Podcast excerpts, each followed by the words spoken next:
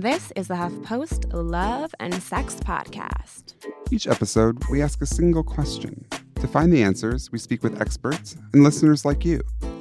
This podcast contains explicit content. Please proceed with caution. I'm Noah Michelson. And I'm Karina Kolodny. This week's question is Is YA fiction a better sex educator than sex ed? I am not ashamed to admit that I love YA literature. Growing up, I learned a ton about my own body and sexuality from reading Judy Blume books. However, it wasn't until a very recent conversation with HuffPost culture writer Maddie Crum that Noah and I started to consider the link between YA literature and sex education. And we wondered if YA lit plays a more important role than textbooks and sex ed classes when it comes to educating teens about their bodies. So, obviously, you have the categorized distinction probably on the book jacket itself, but what is really the difference between a YA book and an adult book when it comes to sex and sexuality? Um, you know, it's funny because a lot of adult books or so called adult books have teens in them. So it's a fuzzy line between what's an adult book and what's a teen book. But one magazine that I read put it really nicely. It's called One Teen Story. And they say the main difference is no gratuitous sex, drugs, or violence. And the key word there is gratuitous. A lot of teen stories, as opposed to adult stories, are sort of fable like. They have a moral in them, even if it's a subtle one. So, in that case, sex is sort of addressed in a way that can be useful to the reader, um, and they can learn something from what they read. Do you think we're seeing an increase in the amount of sex and sexuality that's expressed or playing out in these YA books? I think it's hard to say. I mean, obviously Judy Blume was doing it for a while, but and she's sort of still the master. but um, I think the way that it's being talked about seems different for sure. So, to help us understand the world of YA Lit and how it's influencing teens, we're going to be speaking with authors Megan McCafferty and Emily Danforth. We're also going to talk to Amy Lang. She's the founder of Birds and Bees and Kids, which helps parents and other folks get over themselves and get on with the sex talks that kids need to have. Whether you're a parent or a former young adult or just a grown ass woman who loves YA as much as I do, I think you're going to learn a lot. Stay with us.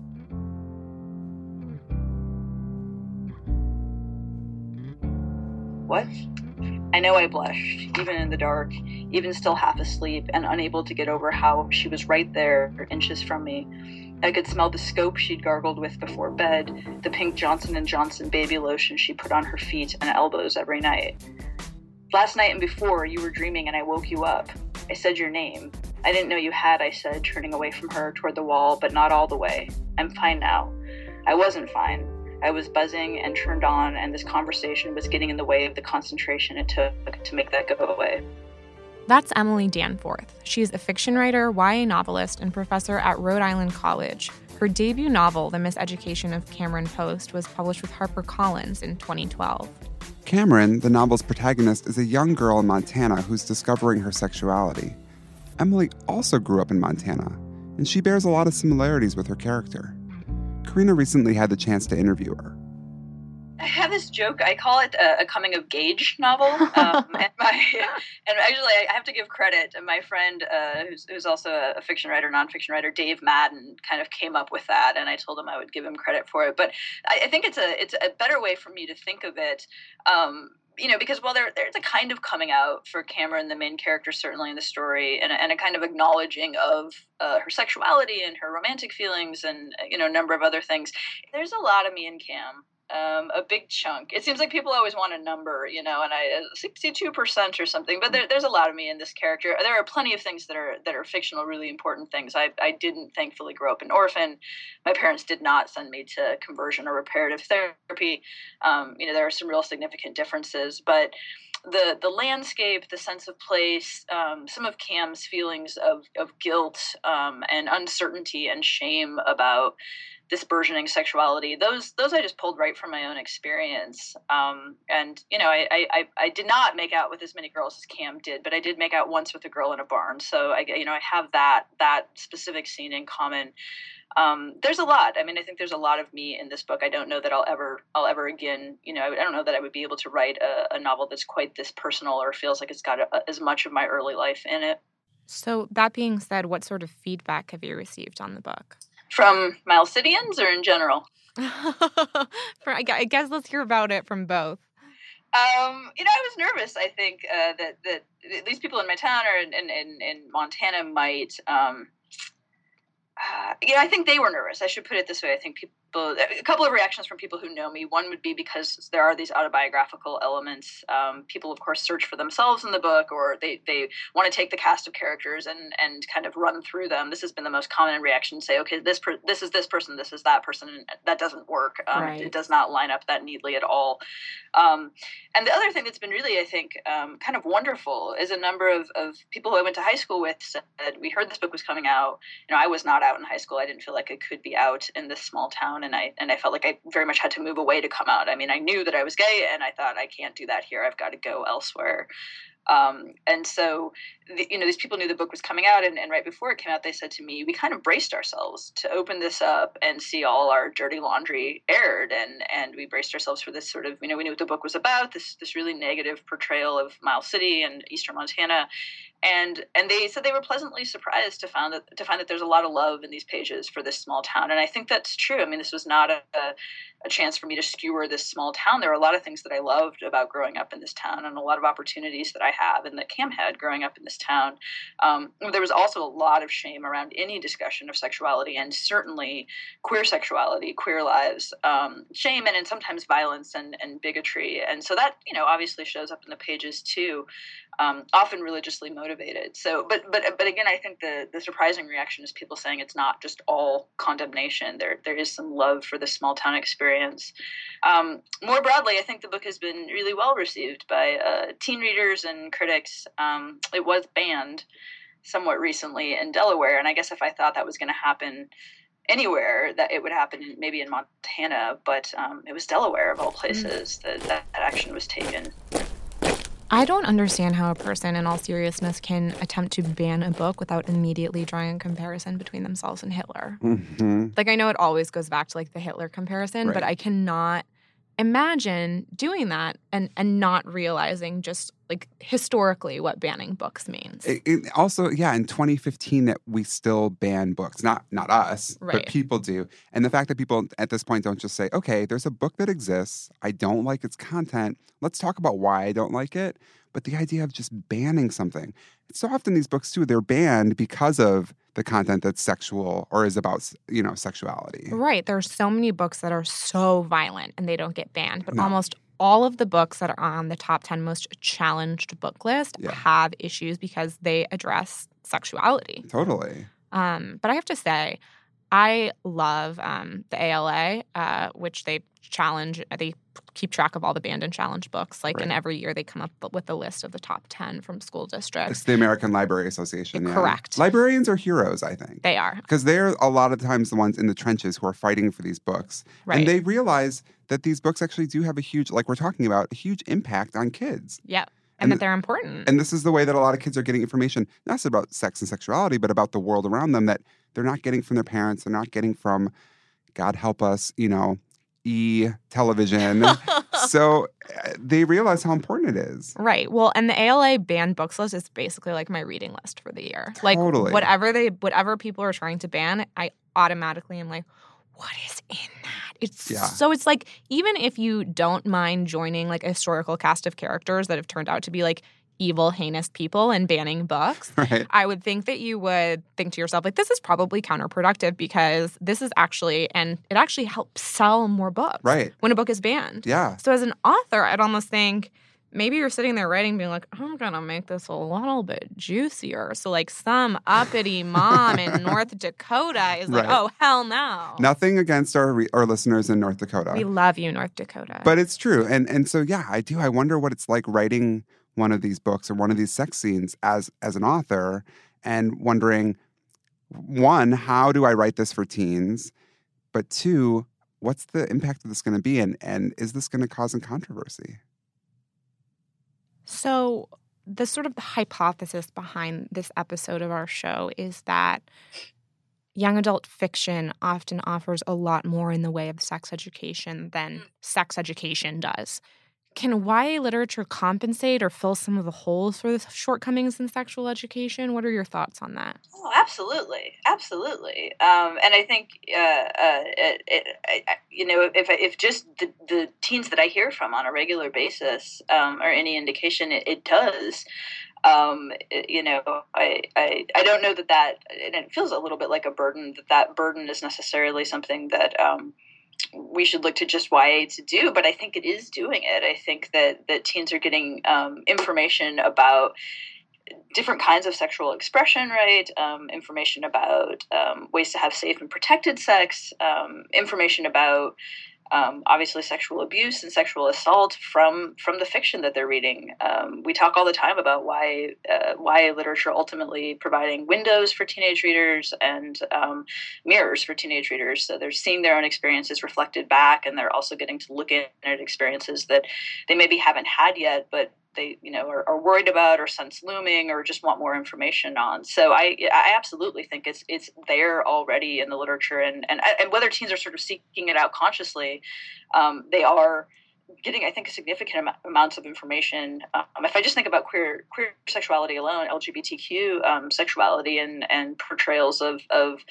of um, romantic relationships and and specifically sexual relationships on the pages I, I think that you know there's so much more there now than there was when I was a teenager when I was actively seeking that out in all kinds of literature not necessarily YA having this conversation Karina makes me think about my own childhood and growing up in the books I, I was reading and none of them had queer characters because I grew up in the 80s and uh, we still you know being queer was not something we talked about uh, people talked about anyone talked about so I had to superimpose myself over straight characters all the time. And I love to read, uh, but I did feel like I was missing something. And so I had to pretend to be the girl in the book because I was, you know, this young boy, crazy boy. And that didn't exist in reality yet.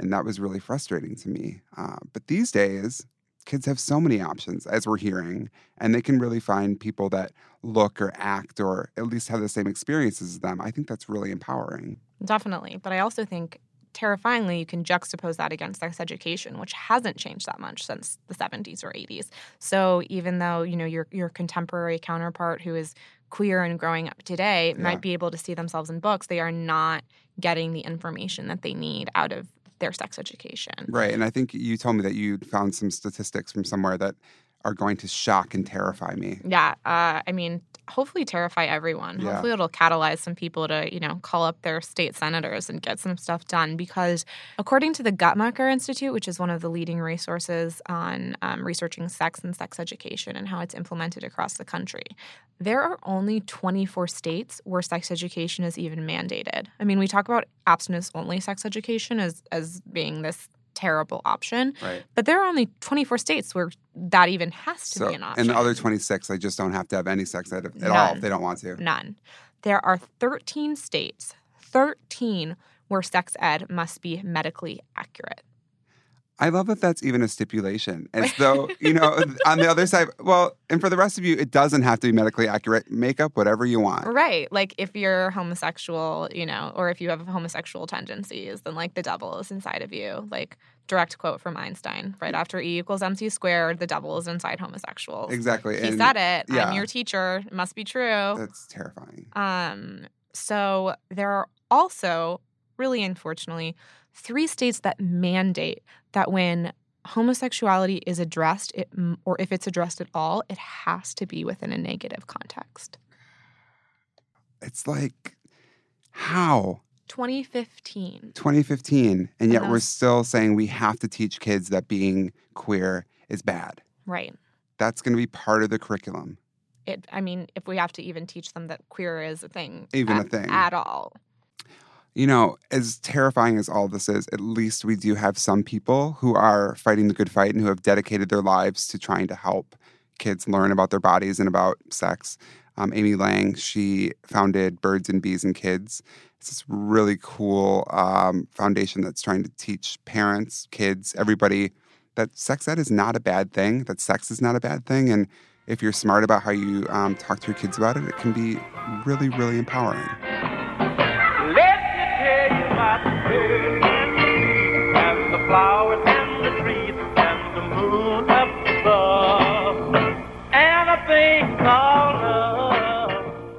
What do you find parents are struggling with the most? What are the most common um, questions or, or problems that parents come to you with? I think the biggest issue for parents is that they really don't know when to start the conversation. So they don't know what age is appropriate to start the conversation. Then they don't know like what's too much information. So they have no barometer in terms of giving their kids and it's really the real problem is that we don't give our kids enough information. So we err, parents tend to err on the side of caution. So they don't know when to start. They don't know what to say at what age. And then they also get hung up in a bunch of personal crap like how they learned about sex influences how they talk about sex. If they have you know a troubled sexual history then that influences how they talk to their kids about sex and so they don't generally don't understand that the more we sort of take care of ourselves as parents, the more we think about our sexual history and get help or support if we need that for the for past trauma, how that is just does a ton to help parent parents kind of settle down and settle into the conversations. One of those tools maybe is YA literature. So I'm interested to, to hear your thoughts on sex, sexuality, those emotional sexual um, components that you were talking about a minute ago and how those are playing out in YA and, and what you think about those as as being teaching tools. Well, I love that. Um, I actually recommend to parents that they give their kids uh, literature or books that have that are sexy and have sexual components and that illustrate that sort of sexual tension and the conversations and do it in a relatively healthy way.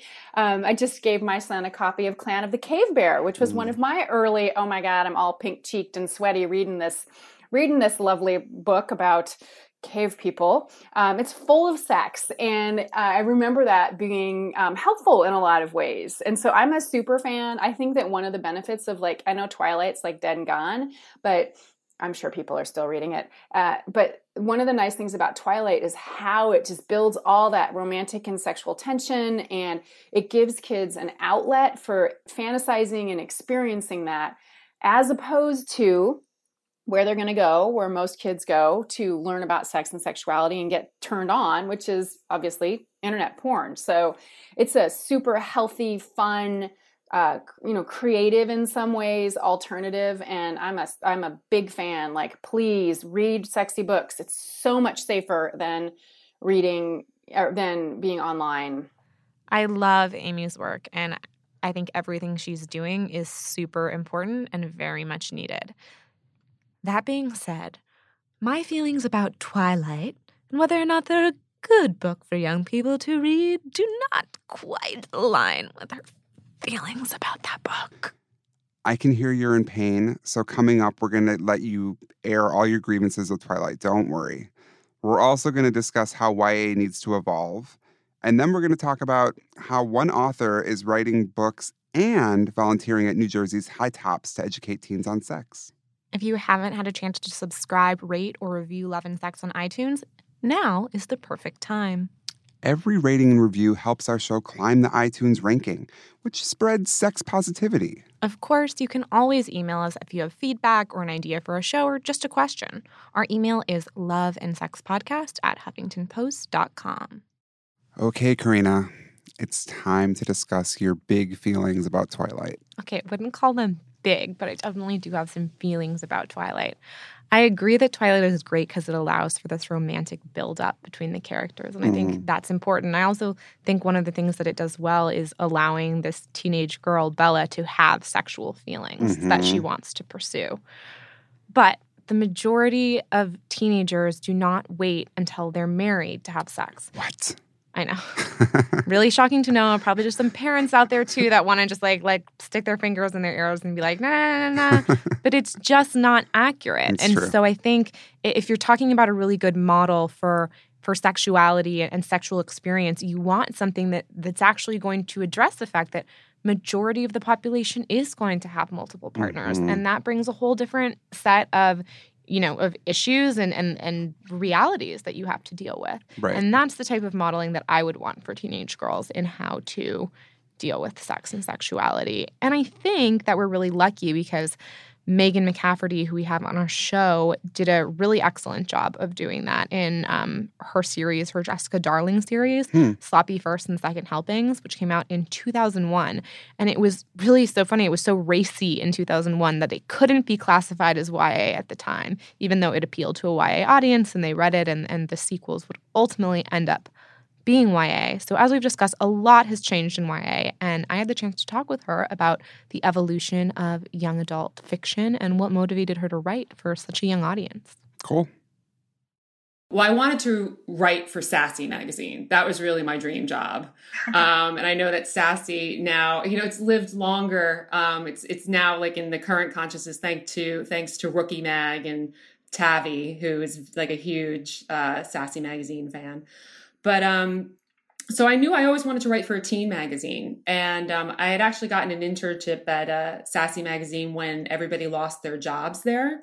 Mm-hmm. Um, so, um, which might have been a warning for me about the state of the publishing industry, but um, I uh, my first job was at YM magazine, and my primary job was to be the assistant to the editor in chief but my one editorial role was um, to read all the uh, reader mail that came mm. in.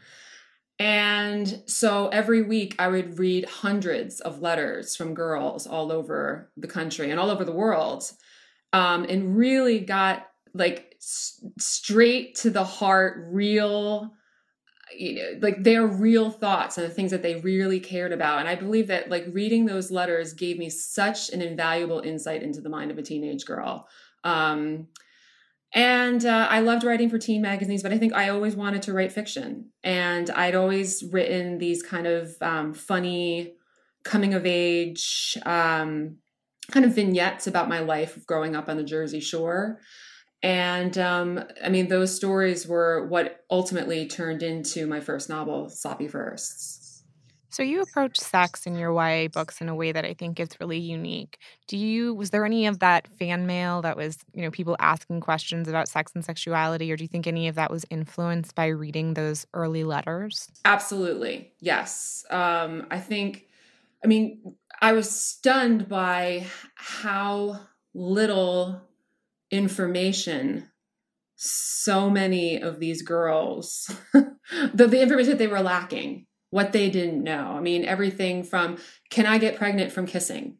You know if if my boyfriend you know um you know comes in his pants and he's laying on top of me can i get pregnant? You know these are things that i thought you know had been well cleared up for for um you know at, th- at that point in time and i realized like just how little factual information girls had and also how they hungered to have somebody to talk to about this stuff. Um, as i said i was reading letters that were addressed to the editor in chief or sometimes just to ym editors and these girls were writing some of their deepest darkest secrets about you know i mean everything from you know I I want to have sex. I'm horny. Is am I like a sex maniac? Is something wrong with me? To, you know, I think I might have a crush on a girl. Am I going to go to hell? You know, and the fact that they were writing these really intimate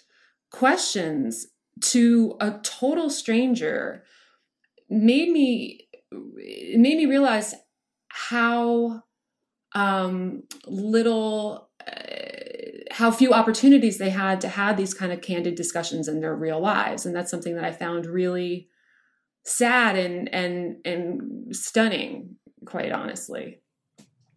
So can you talk a little bit about the way that you approached sex and sexuality in uh, novels that you've written thus far? Well i've always wanted to write the type of books that i wish i could have read back when i was a teenager. And so um, I was tired of reading the, I mean, just the very black and white virgin horror um, standards that you know the, the, these stereotypes that existed in in pop culture. Um, and i didn't see many depictions of girls in general, teenage girls in general, and, and girls in their approach to sexuality that felt real to the way I felt when I was that age. And so I remember being 13, 14, 15, 16, and obsessed with the idea of sex, with the idea of it, because I wasn't emotionally ready for it yet. But I remember being 13, 14 and being obsessed with the idea of French kissing. Like I wanted to French kiss and be French kissed so bad, so I thought, until it actually happened. And it was like, ah, like this is what I wanted. This is disgusting. Um, and you know, it's and I remember and so much of my sex life existed in my imagination. So much of my sex life consisted of fantasy and obsessing over my crush. And and I felt like I wanted to ha- I wanted Jessica, Jessica Darling to be a character who thinks a lot about sex um and isn't embarrassed by she's very she's not embarrassed by the fact that she thinks a lot about sex in part because she's expressing all these thoughts in this diary that nobody is ever going to read. And so because she is um she's she's like she puts it all out there because it's never going to be she's her deepest thoughts are never going to be exposed and so as an author it gave me the freedom to have her say things and do things that were very liberating um because she wasn't worried about being judged. Where in her real life outside of her diary, she wouldn't say these same things because she knew that she would be judged for it.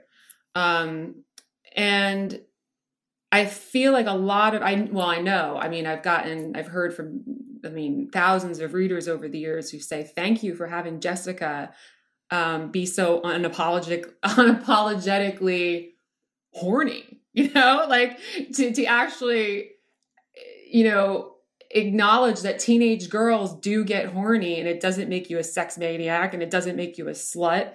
It it's healthy and normal to be curious about sex and maybe not act on it. And um that was just something that i hadn't read a lot in in YA books. And so and it felt true to my experience and i figured well if, it's how i felt hopefully there will be lots of girls who can also relate to those same confused do i want to do this do i not want to want to do this feelings that go along with coming into your your sexuality at that point in your life. So you've spoken to sort of the history of, of your book and the YA literature and the fact that it wasn't classified as YA and but it would be today. So clearly we've made some strides. What do you hope for the future of YA literature when it comes to portraying sex and sexuality?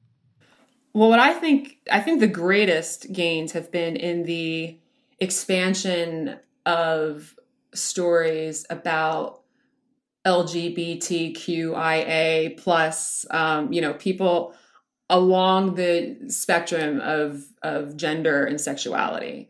Um, I'm actually right now I'm on the planning committee for um, the New Jersey GSA um, forum. GSA it used to be for Gay Straight Alliance, but now it's called the Gender and Sexuality Alliance.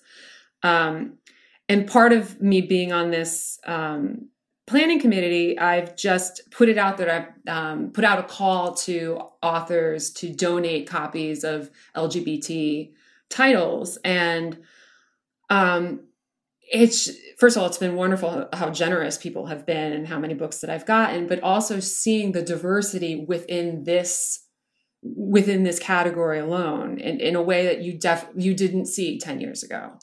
Um, and that's really exciting to me.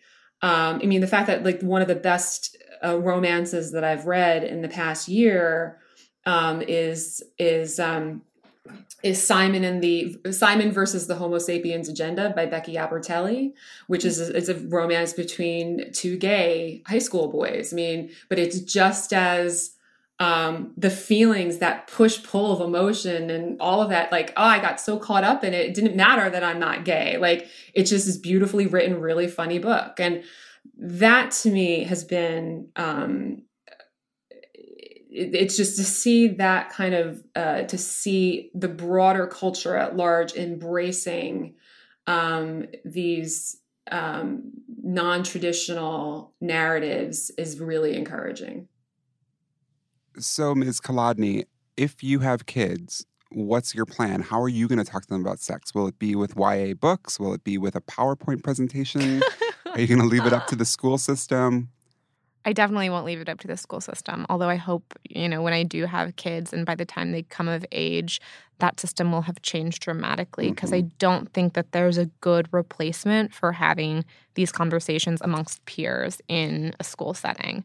But I am going to have the conversation and it's not going to be a type of thing where I like sit my kids down once and like we're going to talk about the birds and the bees Right. Like that's not is going to be a constant conversation. And I, I think my kids might go the other way in terms of like being really sex negative because I'm just like talking about it all the time. They're like, Mom, not in front of my friends. Right. You know, and it's right. like, no, like you can get herpes from oral sex. And they're like, leave me alone. Yes. Um, but I will also definitely try and put a good dose of YA fiction in there because I think even though they are fictional stories and even though it obviously cannot replaced good nonfiction textbooks and conversations and, and, and sex education. Mm-hmm. I do think that it's important for people to have these characters that they can relate to, that they can see themselves in, yeah. and that can sort of normalize a lot of these experiences because it's lonely growing up.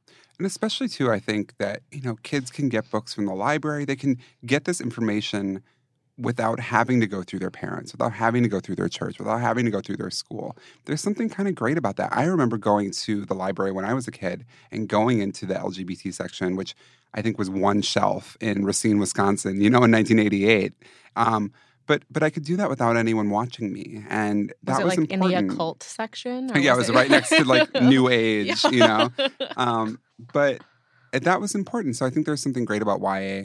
I think the other thing I've been thinking about too is personally, you know, we're doing this podcast about kids and sex education and YA books, and I don't have any kids. I'm not a kid anymore. I probably will never have kids. Um, so I wonder, like, how does this affect me? And the thing that I've been thinking about is that I want all of us to be talking about sex more often. I want this to sort of bleed into everything because I think the more we talk about sex and we talk about it honestly, openly, the less need we have or the less worries we have about what our kids are going to know you know so if we can have these conversations and it's not so scary and it just becomes a part of life and our, our culture isn't so prudish and so victorian anymore a lot of this stuff is just going to catch up I think it benefits everyone. And I think if there's anything we've learned from the sex therapists who've been on our show, it's that the number one question they get is, you know, I like this or I do this. Am I normal? Right. And I think the more that we talk about sex and sexuality, the more we'll realize like there isn't necessarily a normal mm-hmm. and that's okay. And and that's really once we come to that conclusion and the more people that come to that con- conclusion, you know, that's really what's going to sort of start like a sex positivity revolution that will be the tipping point that will allow for sex education that's comprehensive and positive and empowering. Yeah.